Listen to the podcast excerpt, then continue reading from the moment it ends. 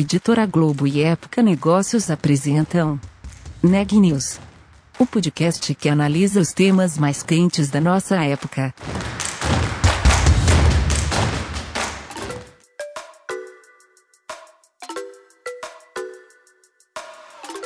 Oi pessoal, tudo bem? Meu nome é Renan Júlio e está começando mais um Neg News, nosso podcast com uma cobertura especial da pandemia do novo coronavírus. Hoje eu estou acompanhado da repórter Sabrina para falar sobre os impactos da crise da pandemia no mercado de mobilidade. Sabrina, conta melhor para a gente, por favor.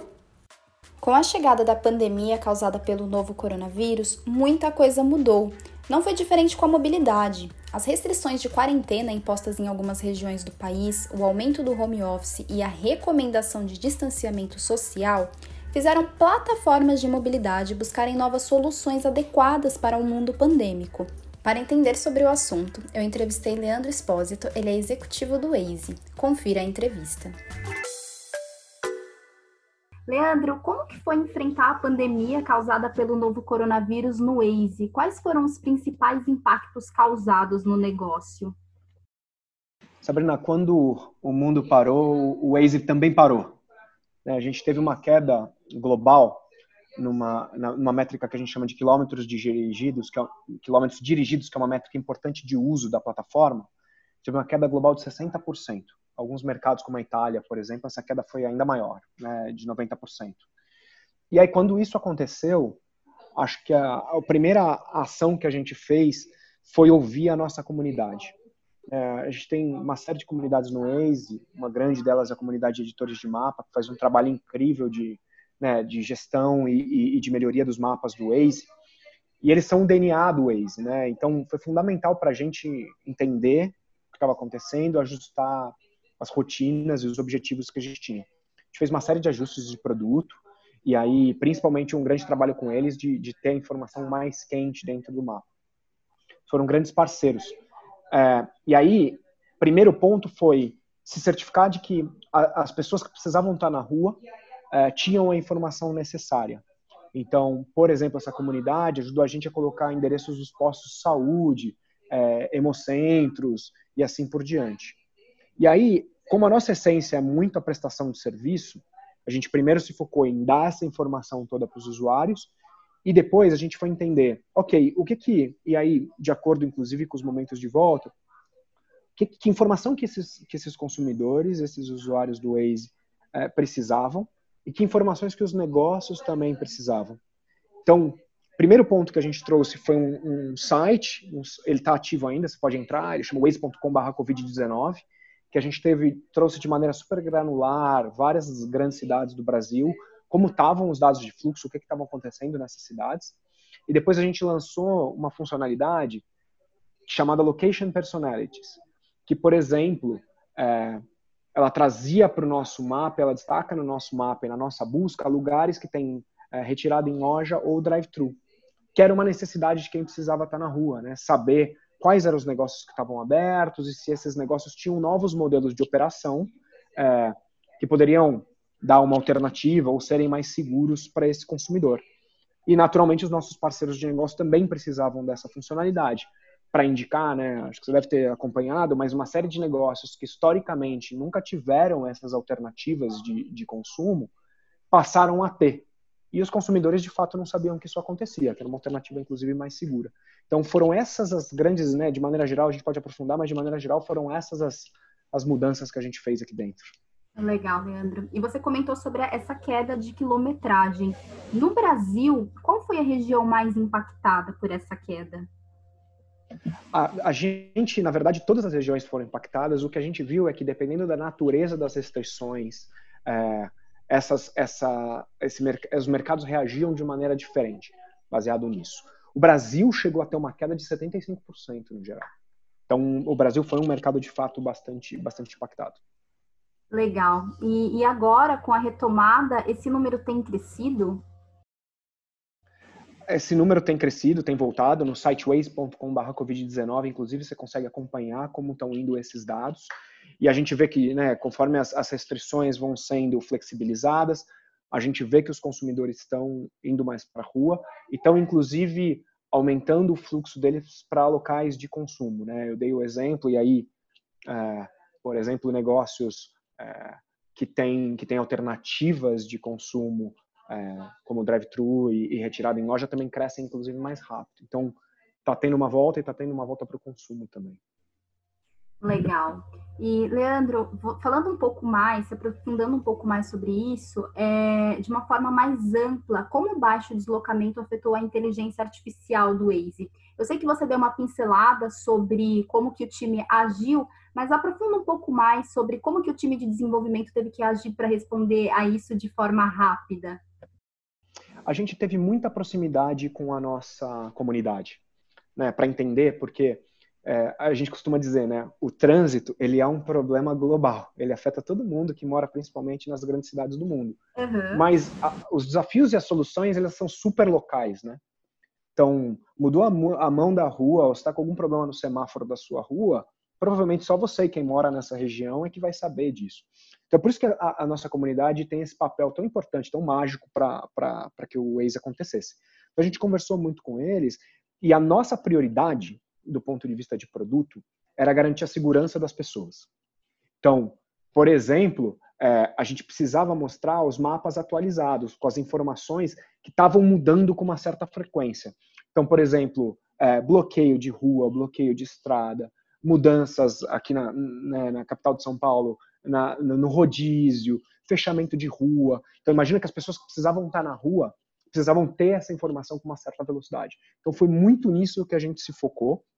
E aí a gente teve essa parceria com os nossos editores. A gente também trabalhou muito com organizações parceiras, então é, governos locais, organizações locais, para conseguir é, ter essa informação e também atualizar outros endereços. Então, por exemplo, é, hospitais, onde ficavam os principais hospitais, centros de testagem, assim por diante. Então, o nosso time de produtos trabalhou muito com essa prioridade quando, quando aconteceu isso. Entendi, obrigada, Leandro. E no ano passado, o aplicativo de carona do Waze registrou 2 milhões de caronas. É, as viagens, segundo o levantamento de vocês, foram feitas com dois ou mais passageiros. Era uma funcionalidade que já estava crescendo com o objetivo de melhorar, claro, o trânsito. Mas agora, com as orientações de distanciamento social, muita coisa mudou. Para vocês, qual será o futuro dessa plataforma e da ideia de compartilhamento de carona? Esse momento foi um momento importante para a gente, inclusive com o ex-Carpool. A gente aproveitou ele para melhorar bastante né, o aplicativo e ele, inclusive, está mais robusto. A gente vai trazer, né, inclusive, melhorias para quando as pessoas voltarem a utilizar ele com mais frequência. Apesar da diminuição, existem muitas viagens sendo feitas e muitas viagens essenciais. Né? Pense que os trabalhadores né, em, em, funções ditas essenciais no momento de bloqueio precisavam também é, continuar indo trabalhar para né, que todos os outros pudessem ficar em casa. A gente fez, inclusive, parcerias com empresas de serviços essenciais para tentar promover isso. A gente fez uma mudança que a gente restringiu o número de passageiros por carona. Antes, no ex-carpool, você podia ter até quatro pessoas numa carona, é, mas agora a gente está colocando só mais uma pessoa além do motorista, ou seja, duas pessoas né, por carona. E aí, é, a gente fez uma pesquisa com os nossos usuários e tem uma série de pontos importantes da cultura da carona que se mantém, né? Então, o próprio compartilhamento, a socialização, o ponto de vista de sustentabilidade, gentileza. Então, a gente tem conversado, a gente tem uma comunidade também de Waze Carpool, e a gente tem, tem discutido bastante quais são né, as coisas que a gente pode trazer para, obviamente, garantir a segurança das pessoas, que sempre foi a nossa prioridade, mas também trazer uma alternativa importante. Bacana, Leandro. E qual será o novo normal da mobilidade no pós-pandemia? Eu acho que esse é, é um ponto é, importante de se discutir. Isso está em discussão em vários fóruns, né? A gente tem falado muito sobre isso. A necessidade de deslocamento vai continuar, né? É, e aí tem, sim, né? Vão acontecer mudanças na indústria. Tem uma série de de fatores que, que focam isso. Um deles, por exemplo, é a questão econômica, né, que, que também influencia nisso. Mas a, normalmente uma crise, especialmente um momento de ruptura tão forte como esse, ele traz uma mudança de hábitos, né, ou pelo menos um questionamento de hábitos. E na mobilidade não vai ser diferente, né? Nesse novo contexto, talvez as pessoas tenham uma, uma abertura maior em, acertar, em aceitar novos modais, né, novas ideias, inclusive repensar a maneira com que elas é, gerenciavam né, ou, ou, ou, tocavam a rotina do dia a dia. E a mobilidade é uma parte importante disso. Né? Cada modal tem seu papel né, e, e a qualidade, os prós e contras de cada modal é, são continuam, mas com tecnologia, e esse é um, é um dos nossos papéis, o usuário se informando qual é a melhor alternativa para ele, eu acho que é um ponto importante para acelerar essas tendências. Tem uma tendência específica que, que, já que você me perguntou, a gente olha muito, que é a, a multimobilidade, né? Então, as pessoas, de repente, podem fazer, e, esse, e essa é uma tendência que cresce, e um momento como esse pode acelerar, mas usar diversos modais para executar um trajeto. A gente acredita que isso pode ser uma tendência e que talvez seja um, seja um legado desse momento. Entendi. E, e você acha que essas mudanças que a pandemia trouxe, elas vieram para ficar? Qual que é o seu ponto de vista em relação a isso? O que eu acho que, o que, eu acho que é um ponto importante é essa abertura a novas ideias e a novas alternativas. É, eu, eu, mencionei isso, mas durante crises, naturalmente a sociedade fica mais receptiva a essas alternativas, em experimentar soluções diferentes. E também vai acontecer, pelo impacto econômico que, que já está acontecendo, uma procura por soluções mais práticas e mais acessíveis financeiramente.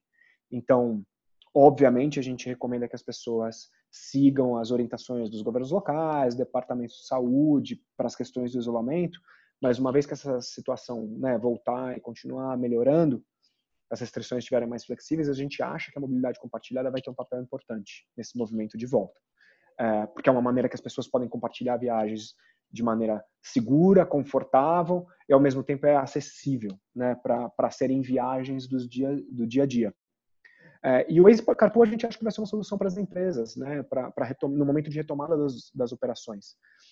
É, tem vários setores que as pessoas não podem trabalhar de casa, né? O caso dos trabalhadores essenciais, como eu mencionei, uhum. é, segurança, né? E, e, próprio do comércio essencial.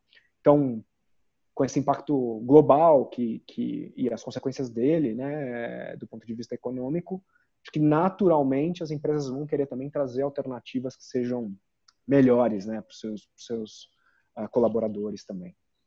A última pergunta é: o que, que, vem de novo por aí? Quais são as expectativas do Waze para este fim de ano e, e para 2021?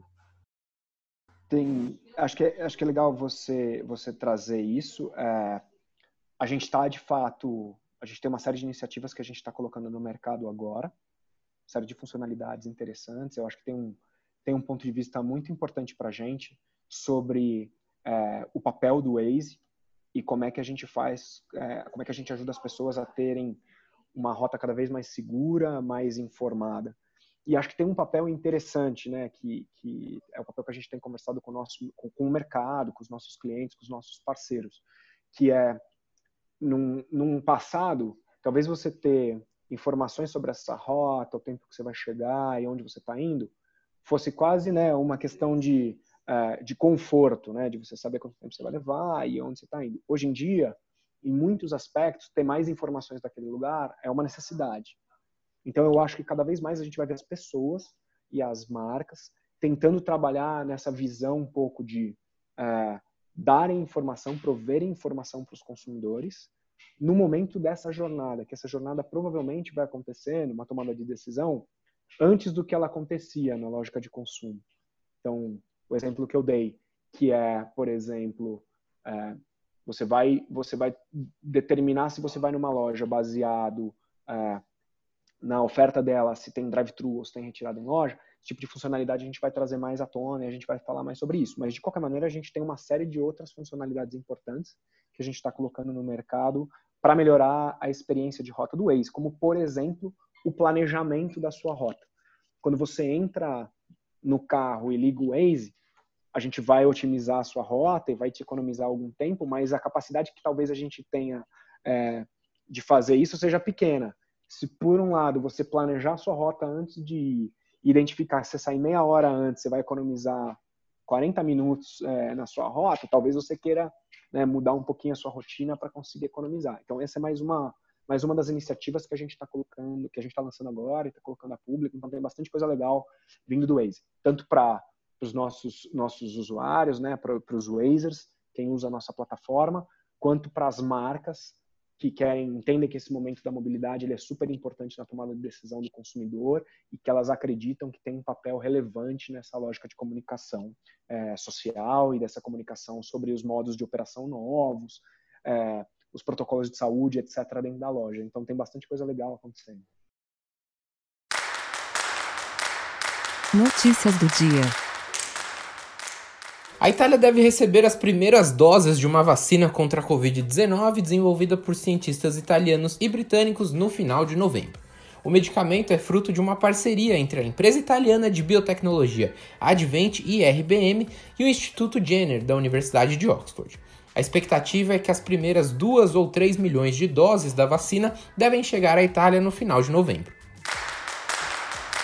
A farmacêutica Eli Lilly informou nesta quarta-feira que dados preliminares de testes clínicos mostram que o seu tratamento experimental com anticorpos reduziu a taxa de hospitalizações e a carga viral de alguns infectados por Covid-19.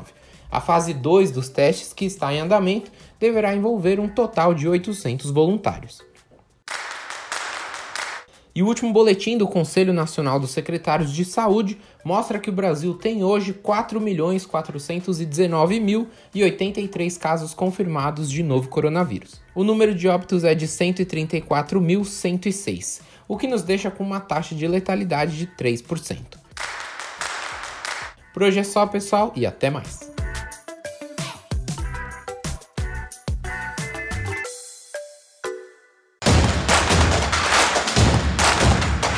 Esse podcast é um oferecimento de Época Negócios. Inspiração para inovar. Não deixe de conferir nossos outros podcasts. Presidente Entrevista Presidente. The Office. E os negócios da nossa época. Ouça, acompanhe, compartilhe. Vamos fazer deste podcast o nosso ponto de encontro.